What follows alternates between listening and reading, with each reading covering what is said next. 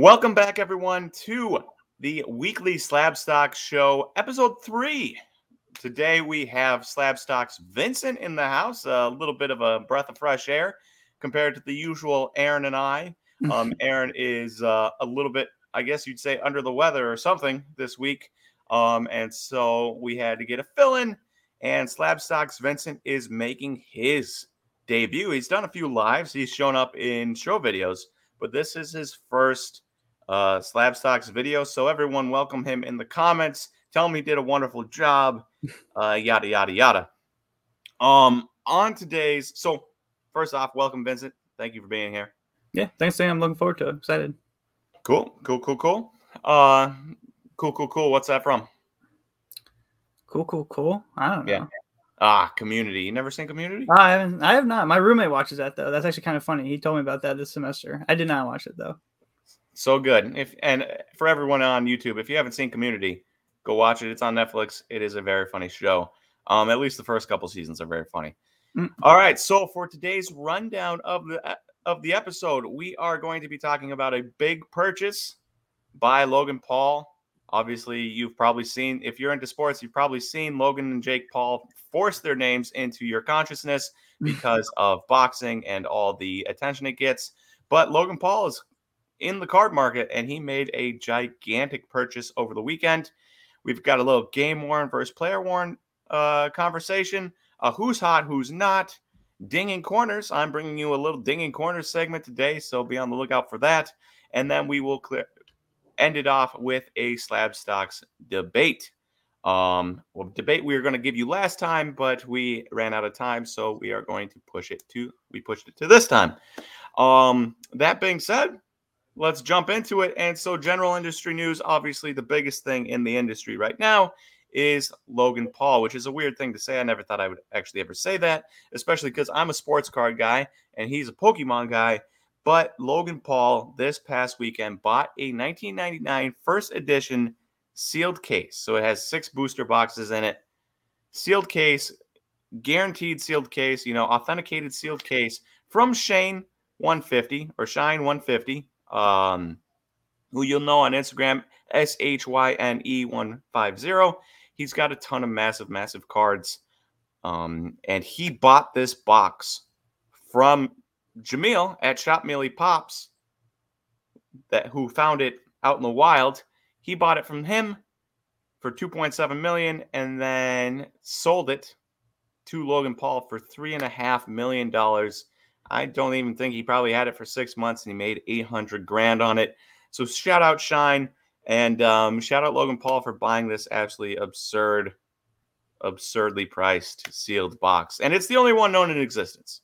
Um, that's the really big thing here is that you can get individual uh, booster boxes sealed and authenticated, but nobody ever found a sealed case of this until now. Logan Paul obviously had to have it, and he spent three and a half million dollars on it. I am curious to know what you guys think. I don't know a lot about Pokemon, and we'll get Vincent's take on this. I don't know a lot about Pokemon. And so for me, I'm like, yeah, I, I guess 1999 first edition. I know it's big. I know you're probably going to get a number of Charizards, and if you hit a big Charizard or a 30 big Charizards or something, it's going to be massive. But like, uh, it doesn't really do it for me. So in the comments, if you could, let me know if you like this move. If you don't, I'd rather personally spend three and a half million on almost anything else. But Vincent, let me know your thoughts on this. Um, it's interesting. I'm I'm like you. I don't know too much about Pokemon. I focus mainly on uh, baseball, probably football and basketball a little bit. And then Aaron got me into soccer, but Pokemon's a little foreign to me. But I know three and a half millions. That's a pretty big price tag for anything. Um, let alone box Pokemon cards in my mind. Uh, I know Logan. I think he has some of the individual booster boxes too. So he's kind of and I don't know what the I don't know how many of them are out there. Um, I think I saw someone online said he had like five. Uh, don't quote me on it, but so he's got individual sealed ones. He's and- got a he's got a picture, and I think he has five sitting in front of him on Five? Okay. Instagram Now- picture. so So now he has a sealed case, which uh, obviously is to- six. Is yeah six, and the only one to exist. And now he, and then he's got five other ones. I don't know if he opened them or not. I I know he did something like They look like they're still in their plastic cases they came in. So Okay, so I mean, he's got a pretty good stronghold on the market, I'd say. I'm assuming there's not too many sealed ones still out there. So I mean, eh, it's first edition, yeah, 1999. I know the Charizard's big. I guess you could consider or compare the Charizard to like a 52 mantle in terms of like the Grail of Pokemon. I don't know. I would take the the 52 mantle all day, every day, twice on Sunday. but um, I guess I guess for the Pokemon market, that's obviously the Grail. So to have that box, who knows how many Charizards are in there? Uh, I'm yeah. assuming they're in really plus, good shape. Plus other Pikachus yeah, other big cards. Yeah, get them. Mewtwo's in there or Jigglypuff, yeah. if that's a thing that's still. I don't know. yeah, I my knowledge is pretty much at Charizard, but I'm sure there's other big cards in there that you get graded and they get good grades, and you're making a pretty penny on those too. Um, I saw we pulled a couple comments off of our Slab Stocks post on Instagram um, from I believe it was last night, and pretty mixed bag, I'd say, Nate. Uh, a couple people liking it, a couple people really not liking it. Uh, we had a couple comments here. Uh, one person said, First edition will always appreciate COVID or not, good move. So, obviously, in favor of Logan's investment. Another person said, Great investment, especially since he's doubling down on something he already has invested in being that he has five other first edition boxes. So, there you go. He's got the five other boxes. Um, but then, flip side, doesn't make much sense to be honest, but not much does. Pokemon Insane Craze came back during COVID, and that wasn't prominent prior. Still a lot to learn as to who, what, when on things go up, the possibility of them going down, the singles and the boxes. Just not a lot of knowledge with it being more popular than ever. So seems pretty mixed bag. I, am kind of the same way. I don't I don't hate it. I don't love it. I, it's a lot of money for Pokemon. That, that's all I'm gonna say. Um, a great ROI by uh, Shyne in like what six months. So yeah, it's and, impressive. Uh, incredible ROI. I mean, you buy a box because you have the money. You hold on to it until you know the exact person that you want to buy it. Because he said other yeah. people came to try to buy it, and he was holding it for Logan Paul specifically. I he got Logan Paul to buy it. Mm-hmm. 800 yeah. grand profit. Okay. You control the market too. So, yeah. I mean, if it's the only one as of yeah. now. So definitely. Um, uh, for me, one thing I will point out is that I don't think, I mean, I don't know the Pokemon market, but I'm not a big believer in everything always appreciating. I do think at some point people are going to lose interest in probably cards, Pokemon cards, NFTs, whatever. And then you know there's going to be something new down the line, new down the line after that. And I do think there's going to be a loss of interest in some of this stuff and maybe you know a sealed case is a sealed case and but i don't think that you can just go out and say first edition will always appreciate i do think you're going to get to a point where people just eh, pokemon eh, whatever. Yeah i agree. I think the only thing helping the appreciation or even just the knowledge of it is someone like logan paul. Not saying that i think influencers getting into the card market is awesome in every aspect but because because we can see what happened to the aoki collection yeah. psa 10 uh, jordan Exactly, exactly. I'm not saying it's the greatest thing all the time, but Logan Paul buying that for 3.5 million with his reach and maybe getting more people into the market compared to a private deal that nobody knows on Instagram, you know, maybe that pulls a little bit more people into it. Maybe it keeps people interested longer. I don't know. Only time will tell, obviously. But um, yeah, like I said, not not always a fan of influencers getting involved in the card market, but you never know. Could help it, could hurt it. Yeah. Only time will tell. All right. Well, moving on from Logan Paul. Never thought we'd open a show like that.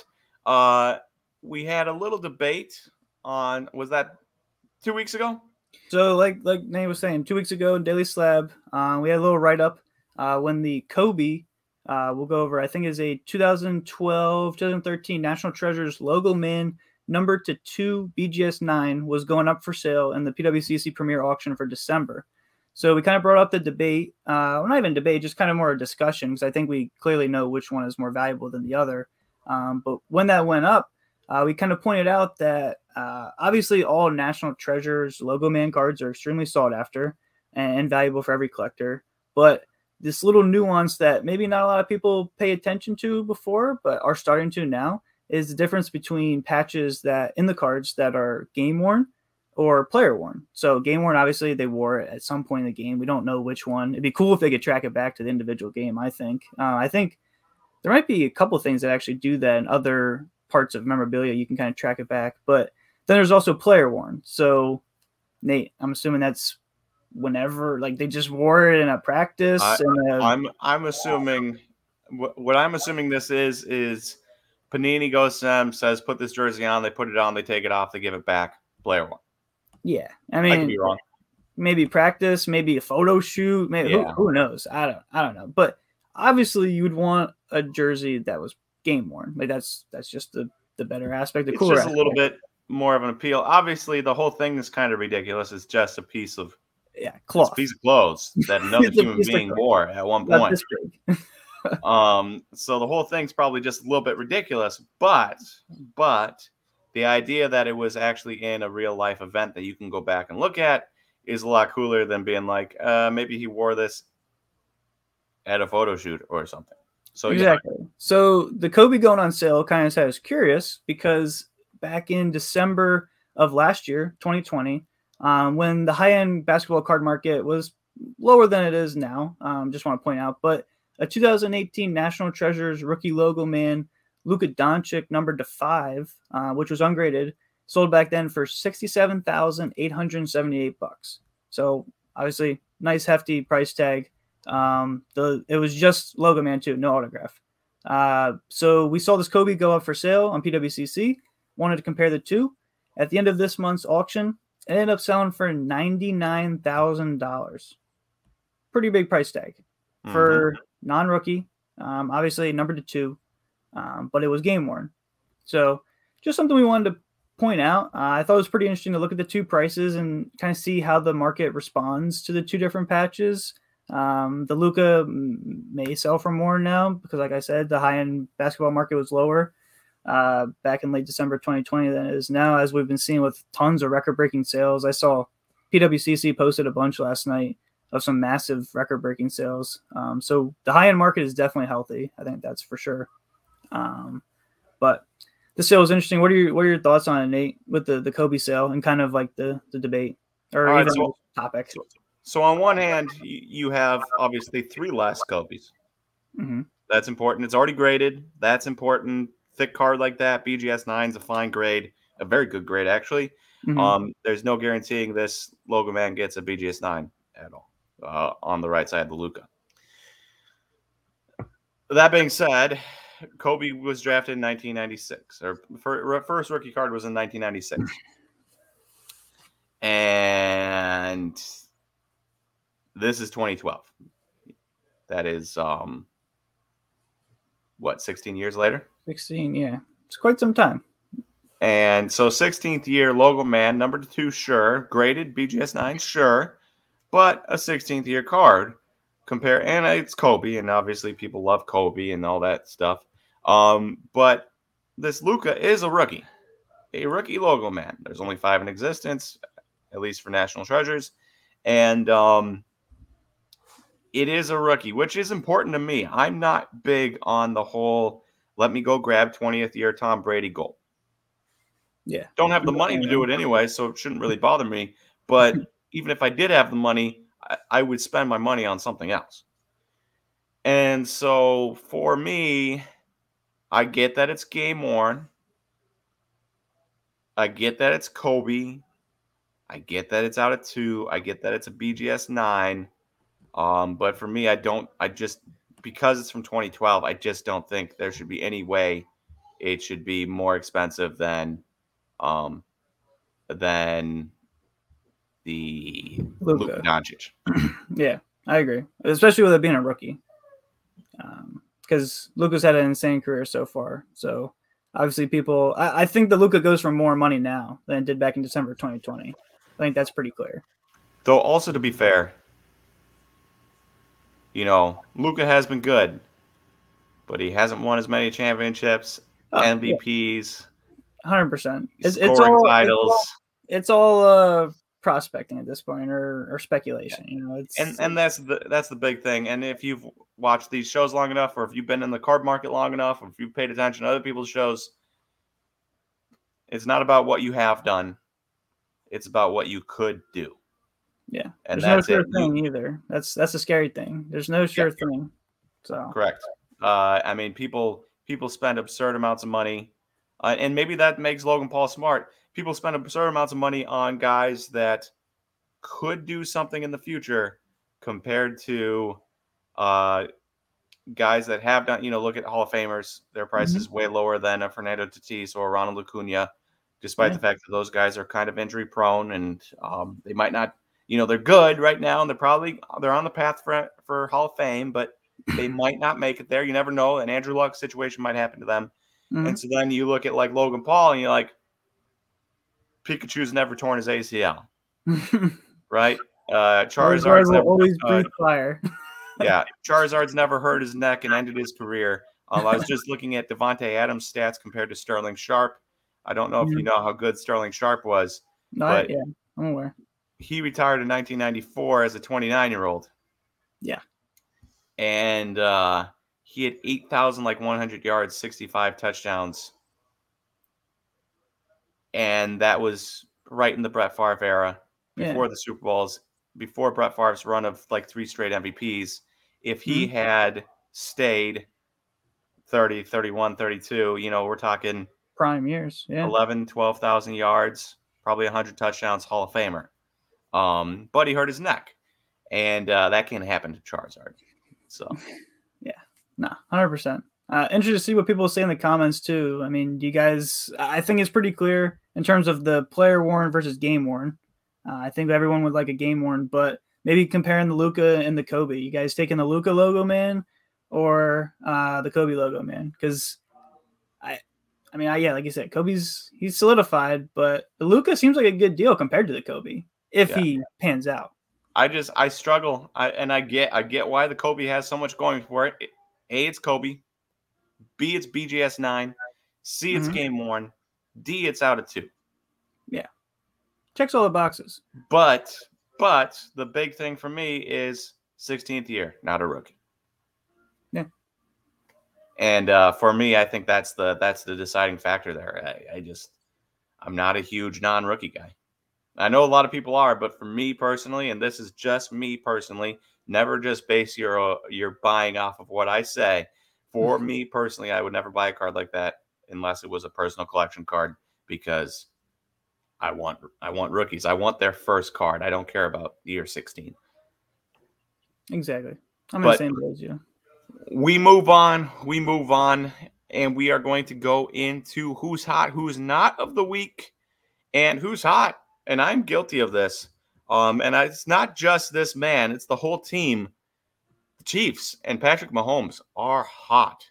Uh I was I was pretty down on them at the start of the season. I had my hot takes about them, not about Patrick Mahomes. He looked a little bit, you know, iffy, but you don't expect Patrick Mahomes to continue playing iffy. Um, it's Patrick Mahomes after all. But the Chiefs, their defense looked terrible. Their offensive line looked terrible, and it didn't seem like there was a quick fix coming down the line. Well, apparently there was a quick fix in there, and I haven't watched a lot, but their defense has been way better Oh, yeah. way way better and so the chiefs are back as a team and patrick mahomes is back uh, they just beat the chargers on thursday night football Mhm. um, That was a great game. That was awesome. 34 to 28 Yeah, overtime. That was, that was an awesome game. Yeah, I watched that live. It was it was pretty crazy. The ending, so good, so good. And and you know what's exciting is justin herbert's not going anywhere for years patrick mahomes is not going anywhere for years this Mhm. is going to happen every year Twice a it's year. going it's going to be awesome. The problem is Patrick Mahomes is Patrick Mahomes. We know how good he is. Justin Herbert's Justin Herbert. We know how good he is. But I do worry that if you are Justin Herbert having to go up against Patrick Mahomes, your prices are going to struggle for years until you can finally break through. And if you don't break through by year four or five against Patrick Mahomes, people might just not care about your cards anymore and have moved on. Um, so could be interesting, but the Chiefs are sitting at 10 and 4 in the AFC West, first place. Um, they are first in the entire AFC conference, which if you would have said that six weeks ago when they were like five and six, nobody would have believed you. Yeah, wasn't wasn't looking good for them for a long time, but should Um, have them. he has 4,000. Mahomes has 4,000 yards on the season, 30 touchdowns, and 30, 13 interceptions. You'll notice that those are eh, numbers. Uh, He's got more yards than Aaron Rodgers, but the same amount of touchdowns and nine more interceptions. So trash, not going to win MVP. Aaron Rodgers deserves MVP. Yada yada yada. He he has cleaned up interceptions though. I mean, that was the big thing in the beginning of the season. That's why they were struggling. Is he, he was turning the ball over so much, which was yeah. which was abnormal for him. So I mean, yeah, 13 picks is not great, but compared to the way the season started, he's kind of leveled off with some other players in the league. So Hey, here, here, put it into perspective like this: as a Brett Favre fan, 13 picks is amazing. as an Aaron Rodgers fan, 13 picks is like you're the worst quarterback in the league. Yeah, definitely, definitely two contrasts there. yeah. Um. So it'll be interesting to follow this going forward. There was obviously a buying opportunity. Uh, mm-hmm. His select rookie, so he doesn't have the concourse rookie for uh, Mahomes, but he does have the premier rookie and then the field level rookie and his premier level rookie PSA 10 silver has increased 21% over the past two months, um, which is interesting because it made a buying opportunity. But next year, if this same thing happened, not a buying opportunity because it increases by 21%, but you sell that card, you owe 28% in taxes um, if you don't run like your own business through cards, right? If you don't have your own L- or sole proprietorship for your uh, card business and you're just buying and selling personally, you're going to owe 28%, which means you didn't make any money, especially after eBay takes their 12.5% cut. Um, so, kind of an interesting thing here for me is like, even a guy like Mahomes that you had a buying opportunity on and it went up, you're still in the red, which it, it's going to it's going to affect how people play cards next year. I think a lot more people might get into the um, hold it long term or buy really cheap guys that can uh, kind of pop off and double triple rather easily.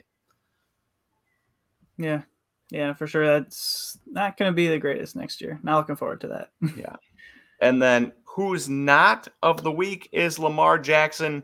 Uh, obviously, he has a deep bone bruise in his ankle, first reported as a um, as a twisted ankle, but it is a apparently a deep bone bruise in his ankle. He missed the past two games after ex- exiting against the Bears. No, he played. He didn't no, play against. He he didn't. Uh, who did he not play against? Well, Tyler Huntley played against the Bears and won. And then last week he left the game against the Browns, and Tyler Huntley almost brought them back against the Browns. Or no, he, no, he the Bears. He, he left against the Browns. Left against the Browns. They played the yeah. Packers last week or this past week. This past week, I know that. I was going to get to that. Yeah, yeah, yeah. watch the game. The, um, the, Browns is a game he exited like early. So, correct. And Tyler Huntley almost brought him back, and then Tyler Huntley almost beat the Packers. Mm-hmm. Now, obviously, the Ravens have had a ton of injuries, but the Packers have also had a ton of injuries. We had almost no offensive linemen that started the season out there. We had like five backups out there. Mm-hmm. Um, we didn't have our starting uh, all pro cornerback.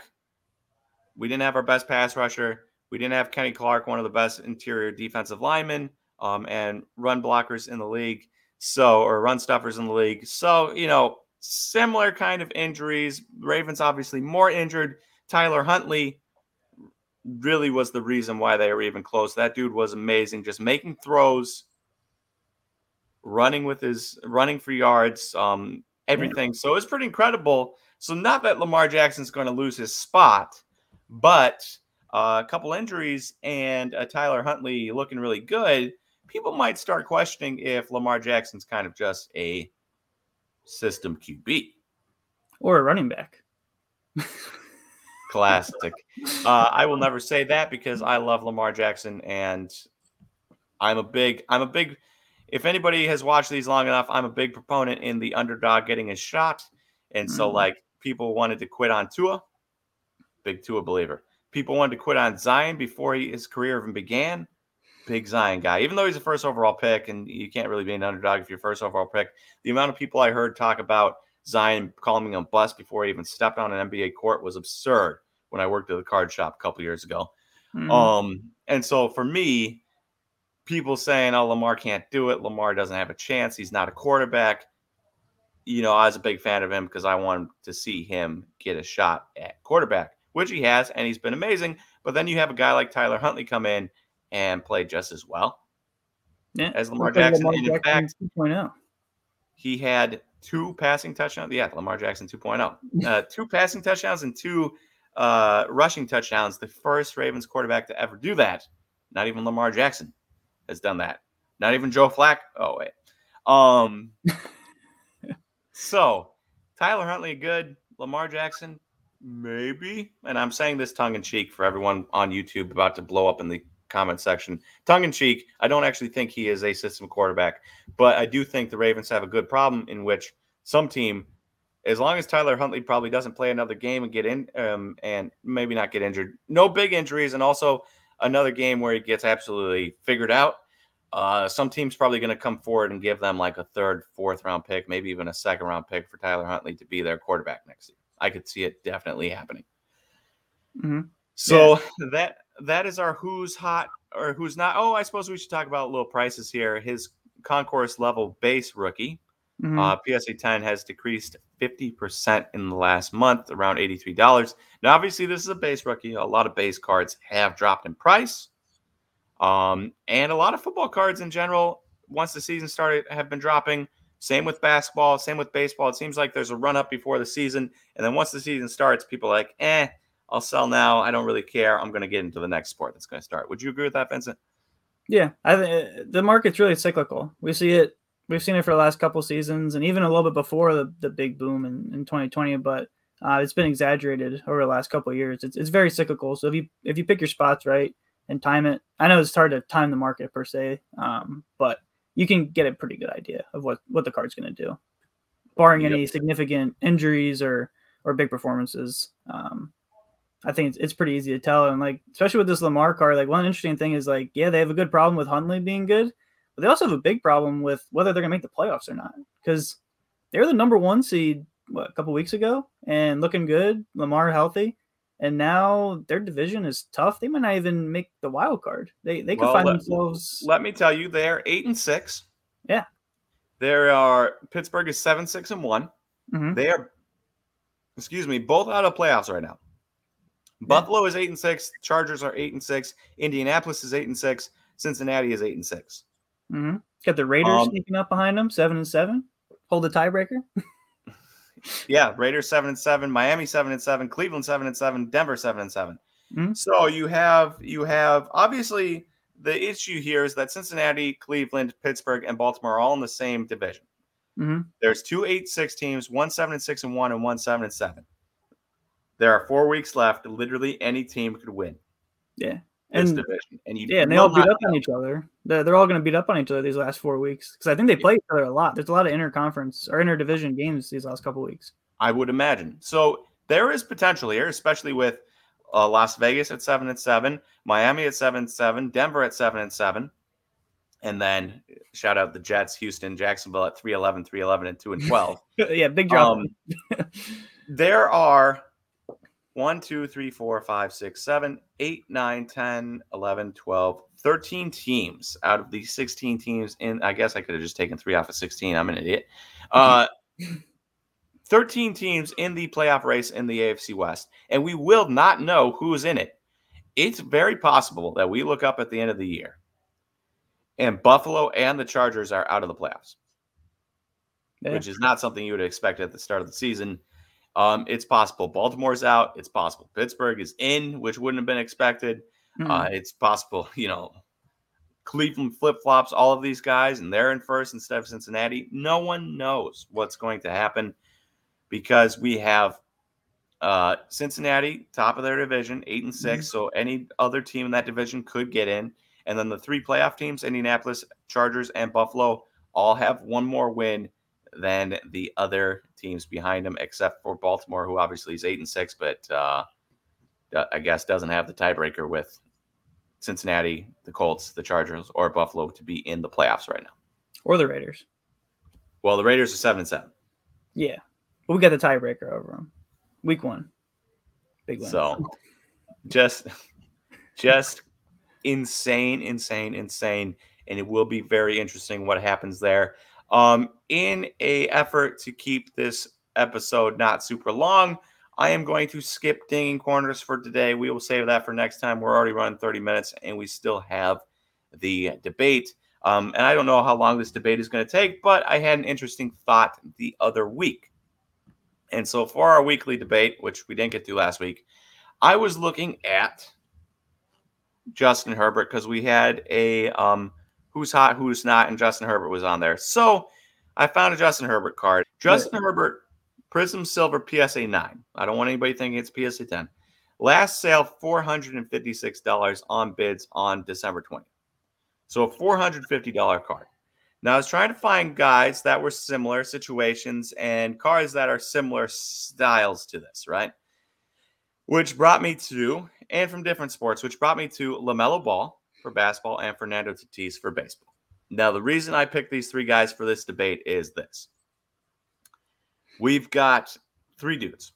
They're all in their early 20s. Herbert is 23, Tatis is 22, and LaMelo is 20. Now, three year difference between Ball and Herbert is pretty substantial, but all being in their early 20s, it's the important thing here.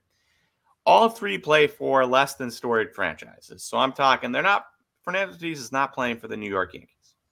He's playing for the San Diego Padres. And until recently, the Padres were a terrible team, uh, bottom dwellers for a very long time, did not spend a ton of money.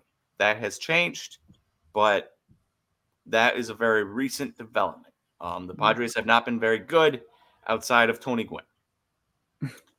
then you have LaMelo Ball and the Hornets, who used to be the Bobcats, who are an expansion franchise. And I don't remember the year, 2004 maybe, um, 2003. I don't remember the year, but the Bobcats went to Charlotte. Now, Charlotte had the Hornets back in the day. They moved to New Orleans.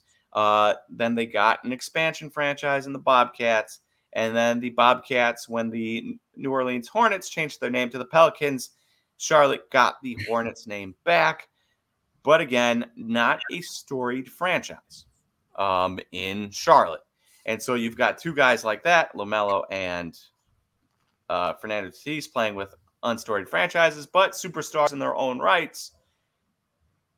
And then you have Justin Herbert, who's playing for the Los Angeles Chargers. When the Chargers were in San Diego, you know, they had Dan Fouts and uh, guys like that, Philip Rivers, but by and large, the Chargers are not like uh, and Tomlinson, but by and large, the Chargers are not some storied franchise. Mm. They're not the Raiders. They're not the Packers. They're not the Patriots. They're not the Cowboys. They're nothing like that. They're the Los Angeles Chargers. Um, and they're and I mean, San Diego didn't even support them, so they moved. Right? Uh, if you're a storied franchise, you do not have to move uh, locations, but they had to move. So you then have Justin Herbert, who plays, who's young, who's really good, and he plays for a less than storied franchise. They are also all three organizations that are up and coming, but maybe not quite there yet. So Charlotte is 16 and 17, and they are in the eighth spot in the playoffs. But they could easily drop out any day. Boston is 15 and 16, Toronto is 14 and 15, Atlanta is 14 and 15. Any number of those teams could take Charlotte's spot. Mm. The Chargers are eight and six, but like we just said, Baltimore, Pittsburgh, Las Vegas, Miami, or Cleveland or Denver could take their spot in the playoffs. So it's not like they are locked into a playoff spot. And then the Padres were 79 and 83, not for a lack of trying. They just had insane amount of pitching injuries this year. Every pitcher mm-hmm. they had pretty much by the end of the year was injured. Um, and there's just not much you can do. Tatis himself was injured, but they also missed the playoffs at 79 and 83. So all three teams are also kind of in the same spot. Playoff contenders a little bit, mm-hmm. but maybe not like favorites currently but they're also playoff contenders because of these three guys. If the Padres don't have Tatis, they are not playoff contenders, likely. Um, if the Chargers don't have Justin Herbert, they really aren't playoff contenders. And if Charlotte doesn't have LaMelo Ball, they're still probably one of the worst teams in the league and not in the eighth spot. Like if you take LaMelo Ball off that team, they are probably a bottom a bottom team in the East, not the eighth team in the East. So, right there, age, franchise, and winning, all very similar for these three guys. So, what I'm going to do here, Vincent, is we're going to go through some stats after we've covered the baselines here. We're going to go through some stats and then we're going to go through some prices. And I want you to pick one, and I want everyone in the YouTube comments to pick one.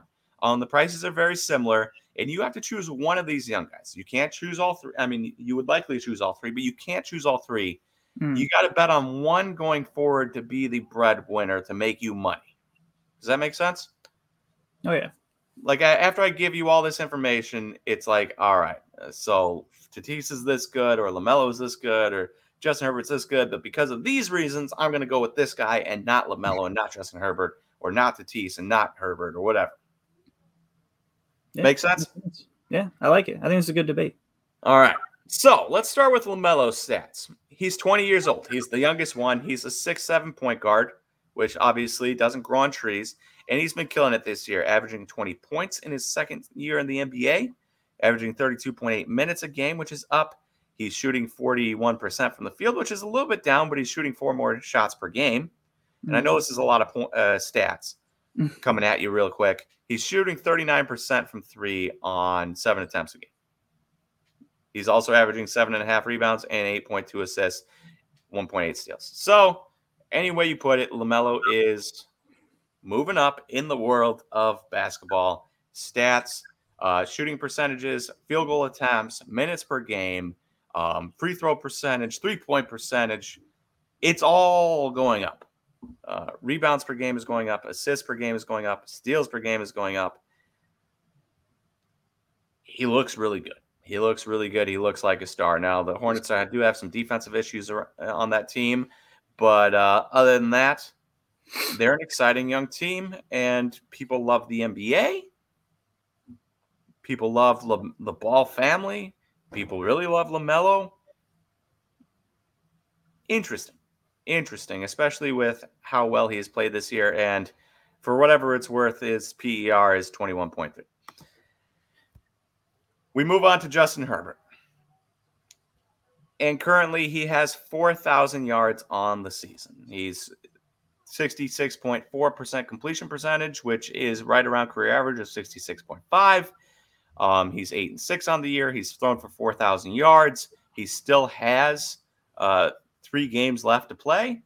He's thrown for 32 touchdowns, 12 interceptions. Uh, 12 interceptions is a little bit high, but He's young. He's he's he's young. He's young, and he will figure it out. Um, most quarterbacks do. And then if we just get into his rushing here a little bit, he also has 284 yards rushing and three touchdowns. So a total a total of 4,300 yards on the season and 35 touchdowns altogether. Uh, pretty pretty pretty good season from Justin Herbert and in playoff contention, playoff spot right now. And then Fernando Tatis, probably the most impressive stats of everyone. He hit 282 with a 364 on base and a 611 slugging. The top slugging percentage all time from a shortstop, I'm pretty sure. Mhm. He had a 975 OPS, 42 home runs in 130 games. So he had 73 extra base hits, total 42 home runs in 130 games. If you add on another 32 games, if he played a full season, which again, a little bit injury prone, um, does he finish with 50? You know, we're talking maybe 50 home runs from a shortstop, a 22 year old shortstop. That in itself is probably the most impressive stat out of all of these guys. Like LaMelo's stats are really good, Mhm. but they're not MVP level stats out of a 20 year old. Justin Herbert's stats are really good, but they're not MVP level stats out of a second year 23 year old. Yeah, they're elite. What? They're they're elite stats. But like Justin you said, not MVP. Yeah, Yeah, they're would really consider him a good. top They're quarterback. two, Yeah. two insanely, insanely good players, but not MVP level. Mhm. Fernando Tatis, MVP level stats out of a 22 year old shortstop. Mhm. Um, and so that right there has me thinking, yeah, I want to go with Tatis, but then you think about popularity and where baseball is compared to basketball and football. Mhm. And it's like, uh, I mean, I saw a thing that soccer in popularity was within like eight percentage points of baseball for the third most popular sport in America. And I know you and I are baseball guys, Mhm. but like, so you got all of these factors in Tatis, right? Best stats, MVP, but it's baseball. Whereas you can get a quarterback, and you know quarterbacks run the NFL and they run the card market. Or you can get a point guard, six, seven point guard freak who's really good, whose stats are up, um, and is going to be one of the probably one of the faces of the NBA, and eventually might leave Charlotte and go to a big market and really so you have all that, and then lastly, their prices. So Justin Herbert, four hundred fifty-six dollars for a silver PSA nine. LaMelo, the last couple sales. When I wanted to do this last week, the last sale was like four hundred and five dollars for a PSA nine. But in the last week, the last two sales have dropped a little bit. We are talking $355 on December 16th for the last LaMelo Ball Silver PSA 9 and 350 same day for that. So, $350 card compared to 450 for Justin Herbert. And mm-hmm. then Tatis, I took his Topps Chrome Refractor PSA 10. You know, obviously, a refractor is not the same pop run, PSA 10 or PSA 9, as a silver. Silvers are way more rare. Also, this is a PSA 10 compared to PSA 9s, but I was trying to get similar prices of similar looking cards. So we've got $490 on the Fernando Tatis Topps Chrome Refractor PSA 10. Um, Pop Report Rise, the refractor has 1,425 PSA 10s out of 2,000 plus graded. The Justin Herbert Silver has 381 PSA 9s out of 642 graded with 107 PSA 10s. And the so we're talking 380 PSA 9s for 450, a thousand some PSA 10s for 480, or and I gotta pull this up on the the whatchamacallit, the phone here. 275 PSA 9 silvers for LaMelo um, and 58 graded higher, so 58 PSA 10s. Yeah, that number is only going to go up because, as we know, newer newer Prism cards, people send them in. So. It is going to go up, but um, and I guess these are both 2020. Tatis has been around for a, a lot longer. Yeah, I don't think it's going to go up drastically. Like it's not going. None of neither of those cards are going to hit 2,176 silvers. I don't think, but I could be wrong. I could be wrong. Um, if they do go up, this it, it would become a, a, significantly more interesting debate because right now, obviously, Tatis's PSA 10 is more expensive than these PSA 9s, but obviously it's a PSA 10. Um, whereas if you compared his PSA 9 price, which I guess I could grab right now for those of you that are interested, his PSA 9 price is uh, Tatis refractor. What for the Tatis refractor you're looking at? Yeah, I feel like there should have just been some one. It's all like prisms. Yeah, the prism. Yeah, I noticed that too when I was looking up stuff. It's tough oh to find God. just the refractor. 150 bucks, December 5th. Okay. 150 bucks. So if you were just looking at PSA nines, you could buy two and a half, uh, two and a half for a price of a LaMelo, or three for the price of a Justin Herbert PSA nine. But obviously, again, pop reports, the whole nine yards. So I'm just trying to get similar prices. So my question is, who do you choose if you had to choose one? If you had to choose one, similar prices. Obviously, you're getting $130 plus with the LaMelo, and you are getting about 30 bucks with the let's let's call the the Herbert and the Tatis a wash, the $30 mm-hmm. difference. So you can get one Herbert, one Tatis or a LaMelo and a hundred and like thirty dollars. Let's say a hundred bucks. I would say you want my take, Nate? I want your take, yeah, and then I'll give my take. So this is I like this debate, and it is tough. These these guys are all good, but if I got to go, Max Kellerman, aliens pointing a laser beam at Earth, I'm going. Give me Tatis. That's my pick. I I'm a baseball guy, so there's a little bias. Um, but based on what I was looking at before, I, I gotta go Tatis for a couple reasons. One, I think baseball cards right now, like at this debate at this point in time, baseball cards are down as a whole. You know that. Mm-hmm. Lockout, off season. This is usually a good time to buy in general. Um, and I think the lockout, granted that they have a season, and I've talked to a couple people that actually know in the league, and they don't really think there's going to be um, they don't think there's going to be a lockout. They're they're pretty confident that there's going to be a season. So assuming that there is a season, um, prices will rebound in the spring, leading up to the preseason hype, as we always see. So I think this is a great time to buy all the top players. Honestly, um, the guys that you had the highest conviction in: Acuna, Soto, uh, Tatis, Franco, Trout. That's that's my list, my short list um, of people that, if I have money to spare, I would be uh, looking to buy right now. Um, and or if I'm holding, I'm waiting to sell. So that's reason number one. Second one, did a little bit of research. The Tatis refractor PSA 10. If you go back to before this previous season, before he went insane, even on a short season with a messed up shoulder and, and injuries, that card peaked at around $1,300 late February. Mm-hmm. So we're looking at more than a 50% decline from its all-time highs. Not saying it's going to get back to its all-time highs. That's not, I'm not guaranteeing that, but um, just something to look at, something to think about. I think that's pretty interesting to look at. And I think you said it too. The pop, pop reports about 1400.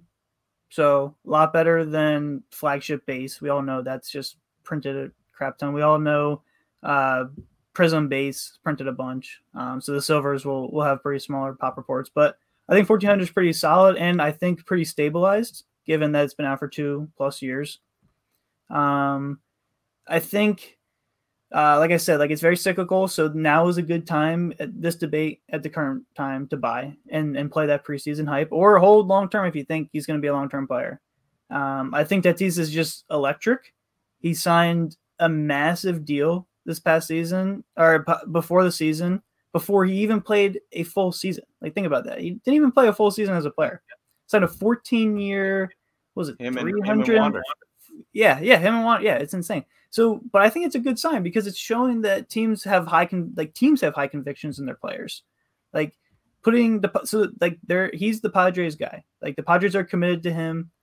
It could be a good or bad thing. I, I think we see in baseball a lot. Unfortunately, these big deals don't always pan out. I guess like economically for the teams, like th- these lump sums of money, they usually don't pan out. As a Yankees fan, I'm well aware of that. We've given out a bunch of big deals that normally don't pan out, um, which is frustrating. But uh, it still shows that they they're committed to him. He's their guy.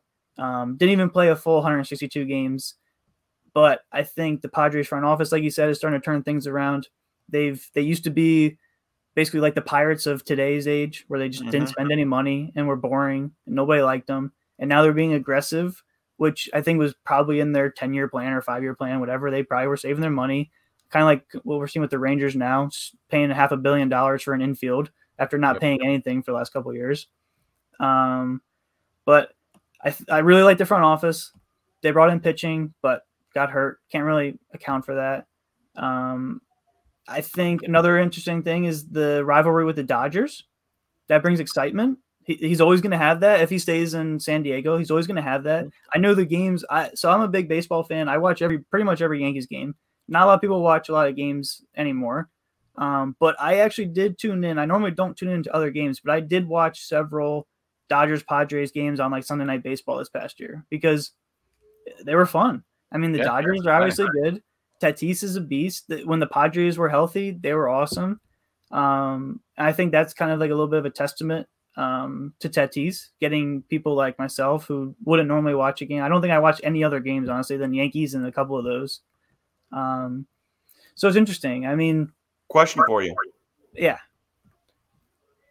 And I think I know the answer to this, but if they didn't have Tatis, if it was, if it was just Manny Machado, Jake Cronenworth, yeah, uh, Trent Grisham, all of their pitching, and say you, yeah. say you you tr- you switched out Tatis for Luis Urias, right? They don't trade Luis Urias; he's their starting shortstop. You think you watch a Padres Dodgers game? No, not even not even close. I, I mean, uh, yeah, no. Yeah. Luis Urias, they, that trade, getting Tatis was one of the best things that could have happened to their franchise was getting him and and him panning out too. Obviously, um, yeah, because you can get a lot of prospects and none yeah. of them. Just talk to the Marlins and their Christian Yelich deal. Yeah. Um, they yeah. just you know designated Lewis Brinson for a sign or for assignment or release Lewis Brinson the top get in the Christian Yelich deal. Yeah. Uh, Jordan Yamamoto, one of the other guys, been released years and years ago. Um, so it doesn't always work out. Uh, no, prospect is it- tough. Yeah, that's just the way it is. That's why I mean you and I like Bowman Chrome, and it's tough. It's a tough game. Not all of them hit, but when you do hit one, like a Tatis or a Soto or something, it pans out. you make Um, massive money, yeah. yeah. I, I, you know, I gotta say, number one, I too have watched a number of Padres games this year, and I would not have watched it if it wasn't for Tatis on the field.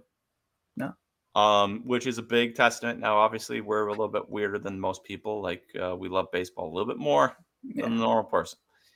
Um, I wasn't leaning Tatis. Okay, who are you leaning?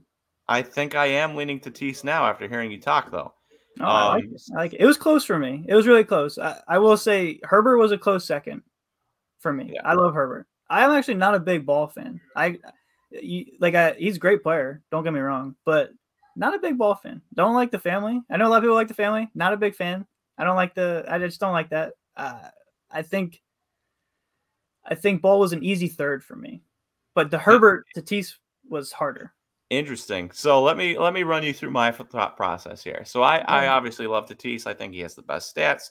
I think Right. he has the best chance to win an MVP. Herbert obviously pro- also has a very good chance of winning an MVP. Um, but Tatis, At some point, uh, it's it's hard to win multiple MVPs in the NFL unless you're like surefire, incredible Aaron Mhm. Rodgers, right? Yeah. Um, Tom Brady. Mhm. But you've got a number of guys: Josh Allen, Lamar Jackson, Patrick Mahomes, uh, Justin Herbert, Joe Burrow. It's going to be hard for those guys to compete against each other. You know, one of those guys is going to have a career year every you know every year, and it's going to be super hard to win three MVPs in a career, four MVPs in a career, let alone Super Bowls. Mhm. So, and and for Justin Herbert, your easiest time to win a Super Bowl is when you're on your rookie deal, or your second deal if you're not as amazing. Um, and Justin Herbert's amazing instantly, so he's going to get an absolutely massive deal when his rookie deal's up, and his rookie deal coincides with Patrick Mahomes in the division Mm-hmm. that stinks, right? That really Yeah. stinks.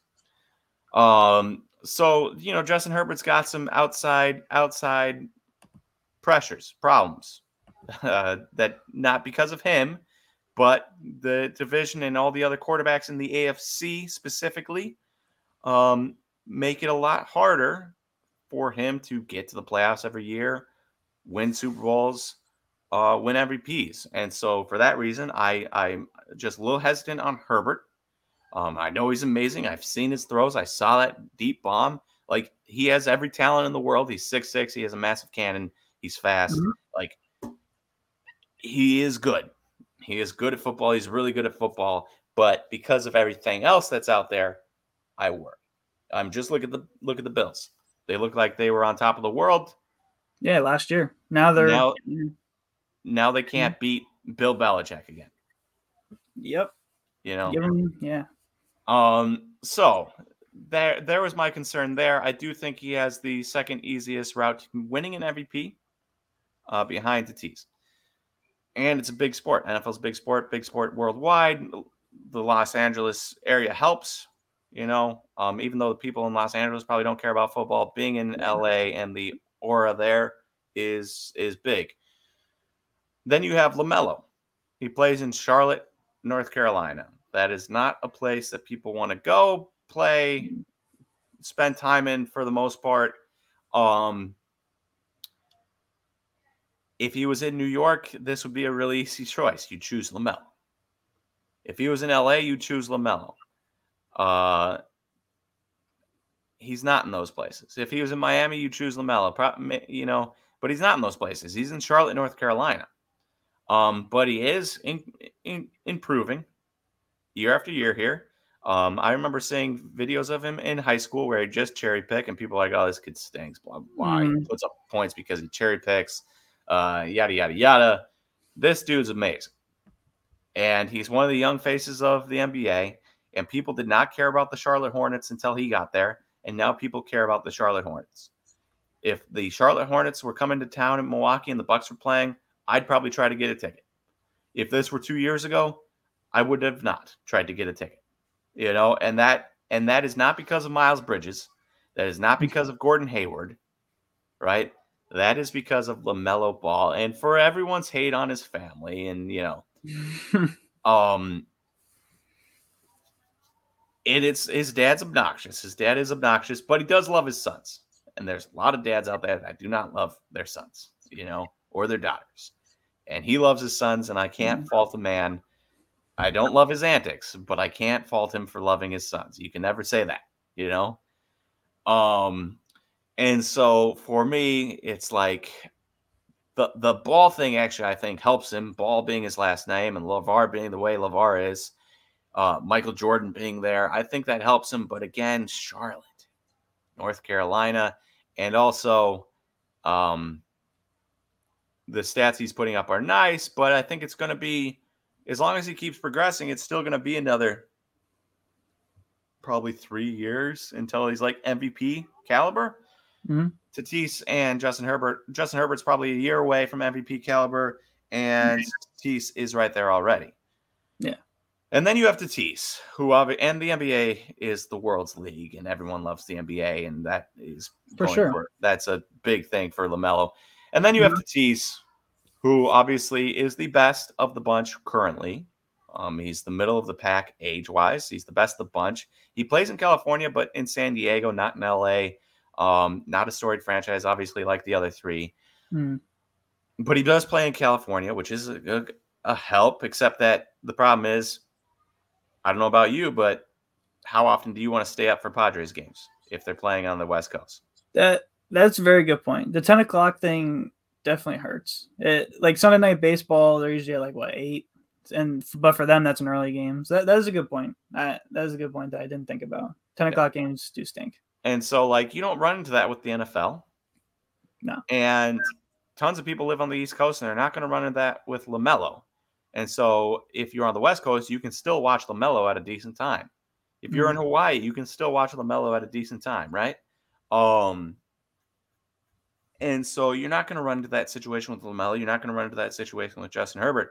But there are going to be a lot of games that start at 7:05 on the West Coast that start at 9:05 on the or 10:05 on the East Coast. Mm-hmm. That you're not going to want to stay up till one o'clock to watch Fernando Tatis. Um, just, no matter how good he is. Um, but, but Justin Herbert's not going to become the face of football. Likely. Most likely. LaMelo Ball is not going to become the face of the NBA as long as Giannis is LeBron is there and then Giannis is there. Yeah. Not a chance. I think Tatis. I'd argue that Tatis is already the face of baseball.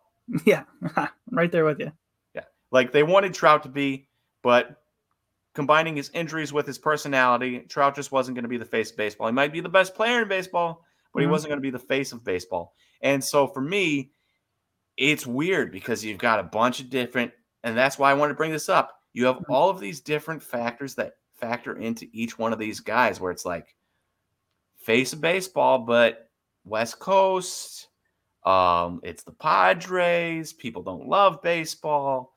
You've got Herbert, um, division, all the other quarterbacks in the AFC, going to be hard for him to win, going to be hard for him to win MVPs, going to be hard for him to win Super Bowls, despite the stats he puts up. And then you've got LaMelo playing in Charlotte, um, probably never going to be the face of basketball, the whole thing. But at the end of the day, stats speak, MVPs speak, and team ability speaks. And the Padres have put a ton into their team. They are going to get healthy next year, and they're going to be a very good team. Tatis hopefully will be healthy. He is going to be an MVP candidate, maybe even win an MVP as long as he stays healthy. And that's a big if, but if he stays healthy, he's going to win an MVP. And he is the face of baseball. MLB is going to push, and they already do, and they're going to continue to push Tatis every which way to be the face of baseball. And it doesn't matter if you're worldwide. If everyone in baseball knows you that collects cards, if people outside of baseball that just happen to see random things about baseball and what do they see? Tatis, Tatis, Tatis, Tatis. They don't really care about baseball, but they know Fernando Tatis. Mm. Um, just like people that don't care about basketball, but they know LeBron. Yep.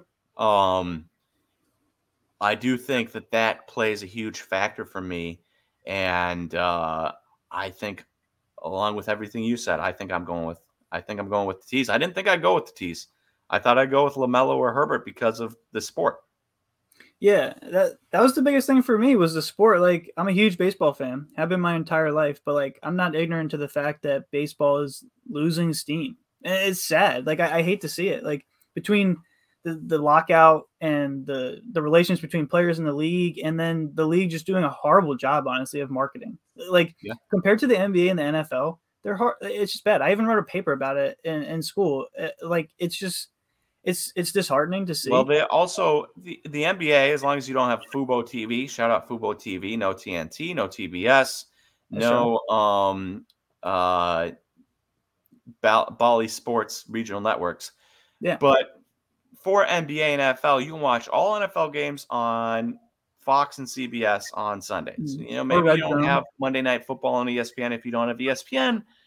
Um, maybe you know Thursday Night Football if that's occasionally on NFL Network and nowhere else. Maybe you can't get that, but for the Mm. most part, you can get baseball or football for hope, yeah. whenever. Mhm. And if you have cable or any kind of cable, not Fubo, um, that doesn't have Bally regional sports, so you can't get the Bucks games. But if you have got TNT, TBS, ABC on uh, Sunday afternoons, Mhm. You can watch a ton of basketball every night. You can watch NBA games. Maybe you're not watching your favorite NBA game, but you can watch NBA games. For baseball, you either have to have Bally or you have to have ESPN. You'll occasionally get a Fox game, a Fox Sunday night game, Yeah, or a TBS, yeah. um, or a TBS game. But outside of that, it's really stinking hard to watch baseball games. Mhm. Um, and it's a long season. Uh, so yeah, I, I I get it. You get it. It's a lot harder to cheer for baseball. It's a lot harder to find baseball, watch baseball. It's cheaper to go to baseball for sure. Um, but they do a they do a terrible job, and then they have their MLB.TV. But depending on the region you're in, your games are going to be blocked out, blacked out. So I live in Eau Claire, Wisconsin. I can neither watch Brewers games or Twins games on MLB.TV. Mhm. Um, you've got people that live in Iowa that can't watch Twins, they can't watch Brewers, they can't watch uh, White Sox or Cubs. They might not even be able to watch Cardinals or Kansas City because they're re- they don't have a region, so they like take every team that you could cheer for and black it out so that you have to own cable. And um, it's just it's just the the blackout restrictions are the dumbest thing. The first thing that should go if they want people to care about baseball more, blackout restrictions on LB.TV. Uh, forget cable, anyways. Who cares? Yeah, cable will be gone in a couple years anyway. That's my thesis. I, I don't think. And, I mean, look at look at Bally Sports. They're almost bankrupt. Mhm. Yeah. It's it's tough. Yeah, I think the only thing really holding Tatis back, other than injuries, which is you could say that for any player, Yep. is his own league. I think that's the only thing holding him back. Uh, but they are pushing him as the face. So they are no, hundred percent, and I think they need to get better. they, yeah, I think it's good. They're on the right track, but they're still just not quite there. They're not on the same level as an NBA or an NFL or even soccer's. Like you said earlier, is getting super popular in the United States, and and networks are taking notice to it. ESPN's getting involved, NBC obviously with the Premier League. So um, it's tough. It, it's going to be an interesting like couple years for them because again, like I said too, like the lockout, it's just it's just a bad look on a league. You saw the NFL; they had a seamless labor negotiation, secured their contract, TV contracts, made all the players happy, easy. NBA, they're always innovating, they're always ahead of the game, uh, whether in, in in all aspects of like the league and society, um, which is, is is a good thing going for it. But the MLB is just there's a lot of traditionalists, and like I'm kind of a traditionalist too. I like I like traditional aspects of baseball, but they need to get with it. Otherwise, Tatis, So you like no curveballs and not wearing gloves to catch and uh, no, not that 500 foot that, fences in center field. not quite that far, not quite that Oh, not that But- traditionalist. Okay. okay. I'm not. I'm not that traditional, but there's a lot of guys in the no, not not that traditional, but there's still a lot of people in the league office making important decisions that are just not not seeing eye to eye with where we are as a society in, in terms of like the digital generation and, and lack of attention spans and and that stuff. And and Tatis is great they market him good, but I think they could do better, and I think as a as a league they could do better. So that's the only thing in my argument holding him back. Um, All right. So that's my I uh, I am in agreement. I'm in agreement with everything you said about the MLB. Um, we are running a little late here, hour and five minutes so far. Um, so we should probably cut it off there. Um, but everyone in the comments, let us know who you think after going through all the stats and um, and the numbers and the leagues and everything. Let me know who you're taking because it's an interesting conversation to be had. If you Mhm. had to pick one of these guys, they're all in the similar spots in their careers, um, similar ages, similar locations, um, similar franchises. You know, who are you taking? Are you taking Justin Herbert? Are you taking Fernando Tatis? Or are you taking LaMelo? Um, I think it's interesting because it's one from each league. You know, and you get the point. We're both taking Tatis. I really didn't think I'd take Tatis. Um, but you know, I think there is something to be said about even if you're a third third league, being the face of it compared to the other two. Uh, that being said, let us know. Want to thank you all for joining. Um, appreciate appreciate the follows and the help, and uh, everyone say hi to Vincent. Uh, thank him for being on here. Thank you, Vincent, for being on here. We appreciate you covering for this. Um, and uh, that's it. I guess that's a wrap. Usually Aaron wraps this up, but I guess that's a wrap of Snap Stocks episode three. yeah, it was fun. Thanks for having me on, Nate. I appreciate it. Yeah, no problem. All right, Vincent, thank you. And everyone for watching, thank you. We will talk to you guys again next Thursday.